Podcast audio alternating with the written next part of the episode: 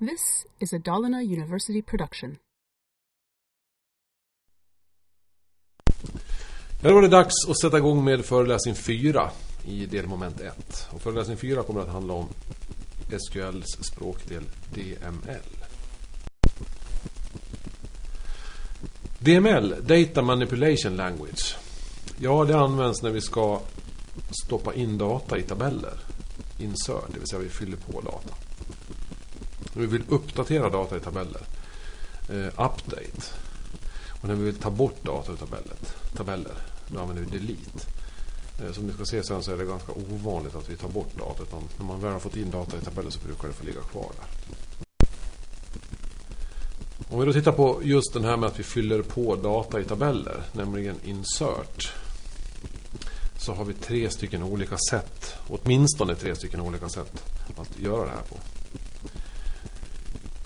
Vi har något som kallas för radvis insert, och sen så kan vi då hämta data från annan tabell. Och sen skulle vi kunna till exempel hämta data ifrån en extern fil. Man kanske får en X M L-fil med data från ett annat informationssystem som man vill extrahera data ur och stoppa in i en annan databas. Men oftast när man då ska ladda på och fylla på data ifrån externa filer i Oracle, så använder Oracle något som heter S Q L-loader. Och det är ingenting vi kommer att titta på på den här kursen, men ni vet att det finns där i alla fall. Den huvudsakligen så kommer fokus att ligga på radvis insert på den här kursen. Kommer kanske dyka upp något exempel på, på hur man hämtar data från en annan tabell. Så vi ska börja med att titta på radvis insert här. Vi föreställer oss att vi har en tabellkund här nu som börjar bli ordentligt bekant nu med eh, fem stycken kolumner i. Och den tabellen skulle vi då även kunna åskådliggöra som den här matrisen här med rader och kolumner, eller tabellen. Om vi då har fått till uppgift att stoppa in nya rader i den här kundtabellen, så kan vi ropa på våran programmerare experter som alltid hjälper oss med S Q L. Så om han då vill stoppa in en rad i den här tabellen, så börjar han då med det reserverade ordet insert. Och sen så kör vi då into kund, det vill säga stoppa in saker i tabellen kund. Och inom parentesen här som kommer efter så talar vi om vilka kolumner som vi avser att lämna värden till. Och i det här fallet så vill vi ge värden till allt. Det vill säga K N R, persnummer, F-namn, E-namn och regdatum. På nästa rad använder vi vilka värden kommer vi då att skicka till de här olika kolumnerna. Jo, vi kommer att dra ett sekvensvärde till kundnummerkolumnen genom att vi anropar metoden nextval på en sekvens med namnet sec underscore K N R. Så för att vi så då ska få vårt värde till K N R här, så, så, så, så anropar vi på följande sätt då, sec underscore K N R punkt nextval. Är det första gången vi gör det här så borde vi få en etta. Till persnummerkolumnen så stoppar vi in teckensträngen femtiofem tio tio tjugotre tjugotre som personnummer, och den här personen heter då Bo Ek för respektive efternamn, och så drar vi då regdatum, eh, systemdatumet som är klockslaget på databasservern. Så att när den här raden har kört då, då får vi våran rad i databasen där i tabellen. Lägger till en till rad på samma sätt. Så vi fick ett annat värde på våran sekvens eftersom det var andra gången som vi anropade sekvensen.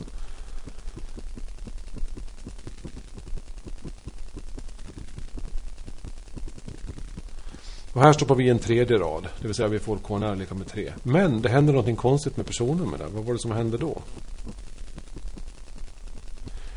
Vi, vi glömde fnuttarna här emellan, eller runt persnummer. Och det är rätt enkelt gjort att man kan glömma saker. Men varför fick vi inget fel med det när vi glömmer fnuttarna? Nej, det kan vi tacka de här senare versionerna av program som, som har den här implicita typomvandlingen.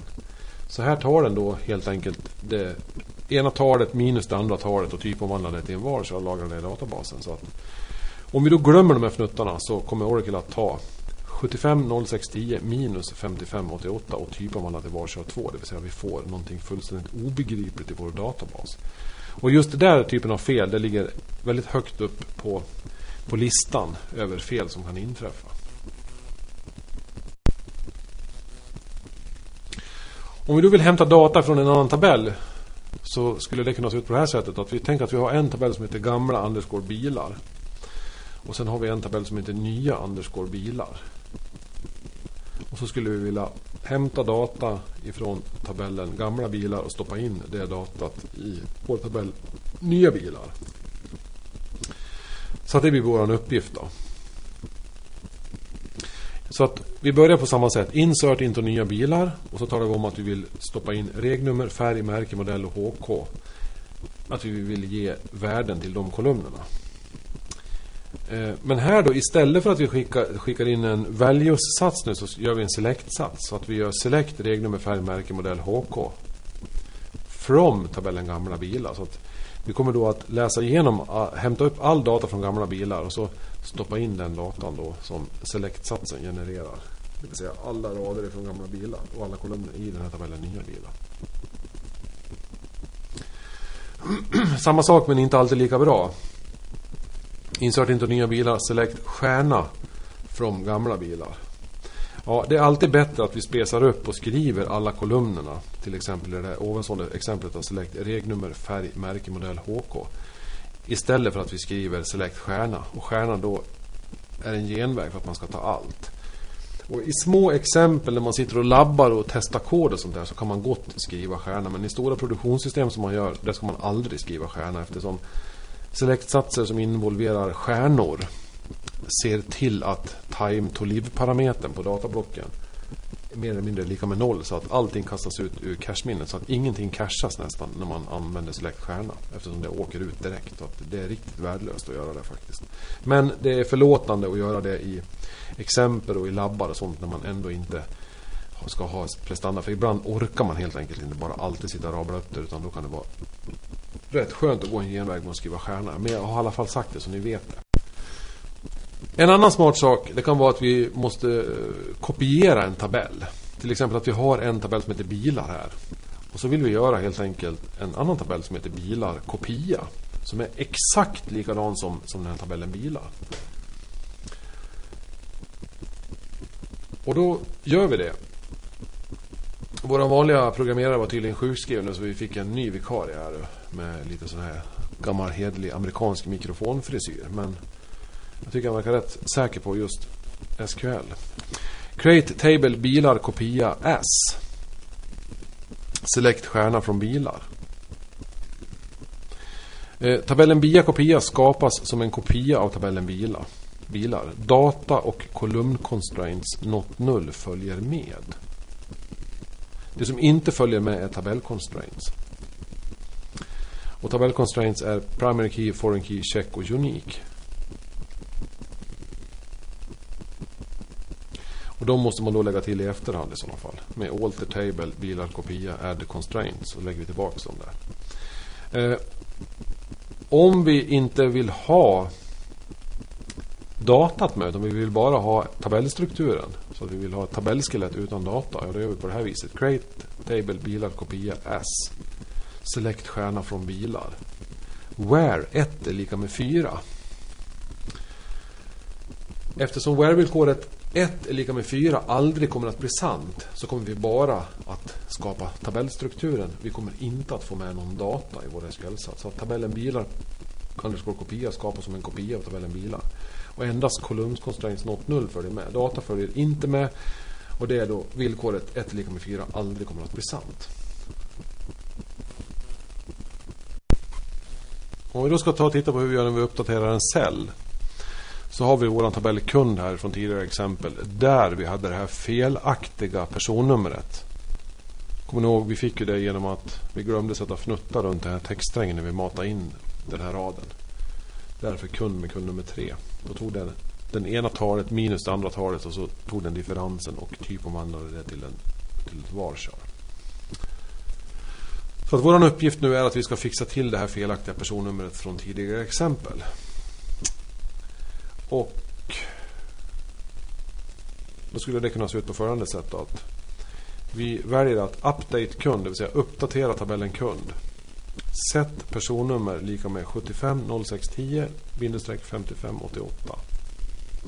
Skulle vi stanna där så skulle alla eh, rader bli uppdaterade och få personnumret på det där sättet. Men det skulle ju förmodligen inte gå eftersom vi har en unik constraint kopplad till den här tabellen, kolumnen. Och vi skulle göra violation på den. Så att då ser vi till att inte vi vill ha... För att det skulle ju vara skräpdata egentligen. Att alla personer i tabellen har samma personnummer. Jag menar, det vore ju rent skräp. För att vi vet ju att alla har inte det. Alltså ser den här constrainten till att inte vi kan få in vilken skräpdata som helst. Men vi hänger då på ett where-villkor. Och i where-villkoret säger att vi vill göra den här uppdateringen och sätta personnumret där kundnumret är lika med tre. Det vill säga på tredje raden där. Så kommer bara den, just den raden som uppfyller det where-villkoret att bli sann. Så där ser vi att när den här gick igenom då, så fick vi ett korrekt personnummer på den där posten där. Och då blir det bara den rad som uppfyller det här where-villkoret. Och vi ska titta på hur vi gör för att dra ett defaultvärde. Tabell, kund. Hur gör vi då för att dra ett defaultvärde till kolumnen regdatum? När den var deklarerad så hängde vi på växeln default sysdate. Våra programmerare är tydligen tillbaka ifrån sin medellånga sjukskrivning. Vi tittar här på insert into kund och vi säger då till att vi vill skicka in värden till kolumnerna K N R, personnummer, efternamn och e-namn, det vill säga alla kolumner utom regdatum, utan vi talar om explicit att vi, vi skickar inte med något värde till regdatum. Vi drar sekvensvärdet till K N R, vi anger ett korrekt personnummer med enkelfnuttar runt och så talar vi om att personen heter Rolf Ek.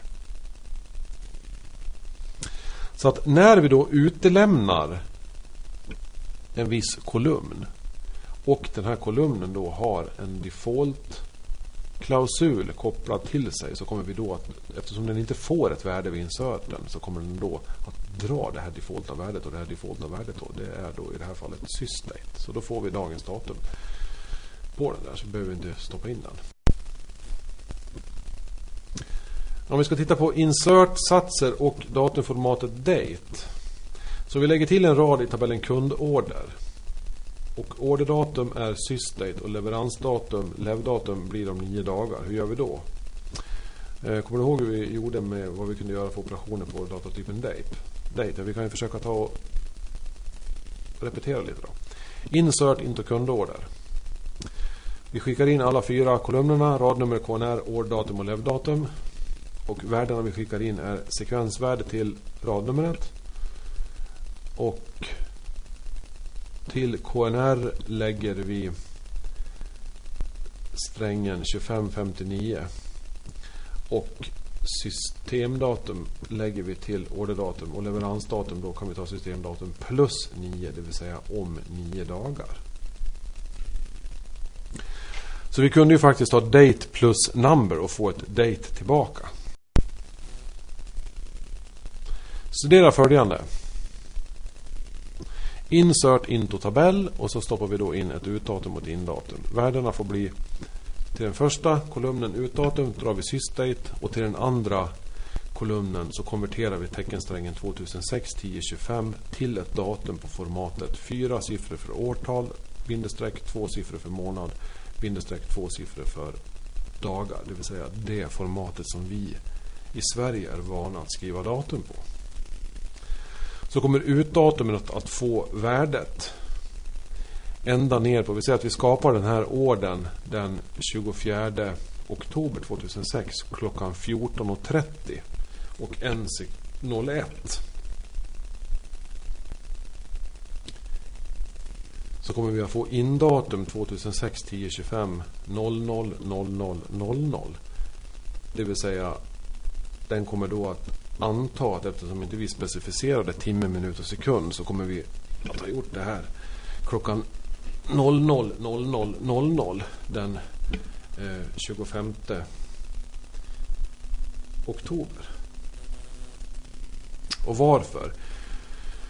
Jo, vi har en lösning på problemet att vi måste själva då sätta finkornigheten när vi matar in ett datum. Att om vi nu vill att det här indatumet, att vi ska då specificera eh, minuter på det här. Till exempel att vi ska specificera någon tid som den här orden kommer att skickas eller något datum som en videofilm ska lämnas tillbaka, så måste vi då ange hela strängen där att två tusen sex tio tjugofem Och så kanske vi vill ha in den här filmen klockan arton och trettio. Så då måste vi göra datumet med en längre textram och använda en längre formatmask för att konvertera det. Att vi konverterar det ända ner på sekundnivå där. Och vi måste själva då sätta finkornigheten. Vi ska titta på en update som påverkar flera rader. Så att det visar sig då att i det här exemplet att systemklockan på datorn med Oracle serverinstallationen gick tre dagar för fort. Och det här har påverkat kolumnen regdatum i tabellen kund. Och det har vi fått uppdrag att fixa. Update kund, uppdatera tabellen kund. Sätt regdatum lika med regdatum minus tre. Det vill säga vi skruvar tillbaka de här tre dagarna som klockan har gått för fort. Och här kommer då att alla, dat- alla rader att bli påverkade av den här uppdateringen. Så alla regdatum i kund, så hade vi tusen rader i kund så skulle alla tusen regdatumen ha blivit uppdaterade genom att fått sitt regdatum som de hade fått vid initieringen då, minskat med tre dagar. Och varför då? Jo, vi har inget where-villkor som filtrerar bort de här raderna. Och vi nu ska titta på en annan sak när vi uppdaterar just en rad. Så Eva ringer kundtjänst och meddelar att hon har bytt förnamn och efternamn. Och vi måste då skriva en S Q L-sats som uppdaterar flera kolumner, men på en rad. Så skulle det kunna se ut så här. Update kund, uppdatera kund, tabellen. Sätt F-namn lika med E F V A. Och vi vill även då ändra E-namnet till Ekstjärna. Och det här vill vi göra då where persnummer är lika med sextiofyra noll två tolv minus sjuttiofyra fyrtiofem. Och här blir endast en rad uppdaterad och det kallas för singleton update. Och varför det då? Jo, därför att personnummer är unikt och det finns bara en rad som uppfyller where-villkoret.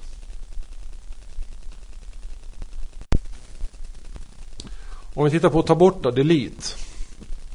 Testa ta bort kund med kund nummer ett från tabellen kund. Delete from kund where K N R lika med ett. Ta bort en rad i kundtabellen som uppfyller villkoret att K N R är lika med ett. Hoppsan. Error at line ett. O R A noll två två nio två. Brott mot integritetsbegränsning. Test kundorder underscore K N R underscore F K underordnad post påträffad. Vad innebär det där för meddelandet då? Jo, vi försöker ta bort ett värde i parent-tabellen kund. Och den här kunden har tydligen vid ett flertal tillfällen då, eller åtminstone ett tillfälle, ringt in eller vad han har gjort, lagt en order på internet och finns som ägare till en kundorder. Det vill säga att den har ett, ett främmande nyckelvärde i tabellen kundorder som faktiskt är ett. Så att om vi nu skulle ta bort den här kunden med kund nummer ett, så skulle vi då ha genererat nollpekare eller nullpekare i tabellen kundorder. Eftersom det inte är tillåtet när vi har definierat referensidentitet så kommer vi att få just det här felet då. Violation emot våran eh, constraint. Då ser vi då att jag har loggat in när jag har skapat det här på ett schema med ett användarnamn som heter test. Punkt. Och sen har vi ett constraint-namn där som heter kundorder, det vill säga tabellen kundorder. Vi har tabellen kolumnen K N R och till den har vi kopplat en F K. Det vill säga jag har följt den här namngivningskonventionen och förstår då direkt att det finns en underordnad post där som skulle kunna bli en nollpekare. Så att kund med kund nummer ett äger en eller flera kundorder och kan därför inte tas bort. Om vi tittar på delete flera rader här då. Så ta bort all data ur tabellerna kund och kundorder. Vi tar tabellen kund order först eftersom den då innehåller främmande nycklar som annars skulle kunna bli nullpekare. Delete from kundorder, det vill säga ta bort allting från tabellen kundorder. Sen tar vi tabellen kund. Delete from kund. På det här sättet då så slipper vi riskera att bryta mot referensintegriteten. Ja, då är vi klara med föreläsning fyra på delmoment ett och då ses vi på, det sista, på den sista föreläsningen för delmoment ett då, när ni känner för det. Eh, tack så länge.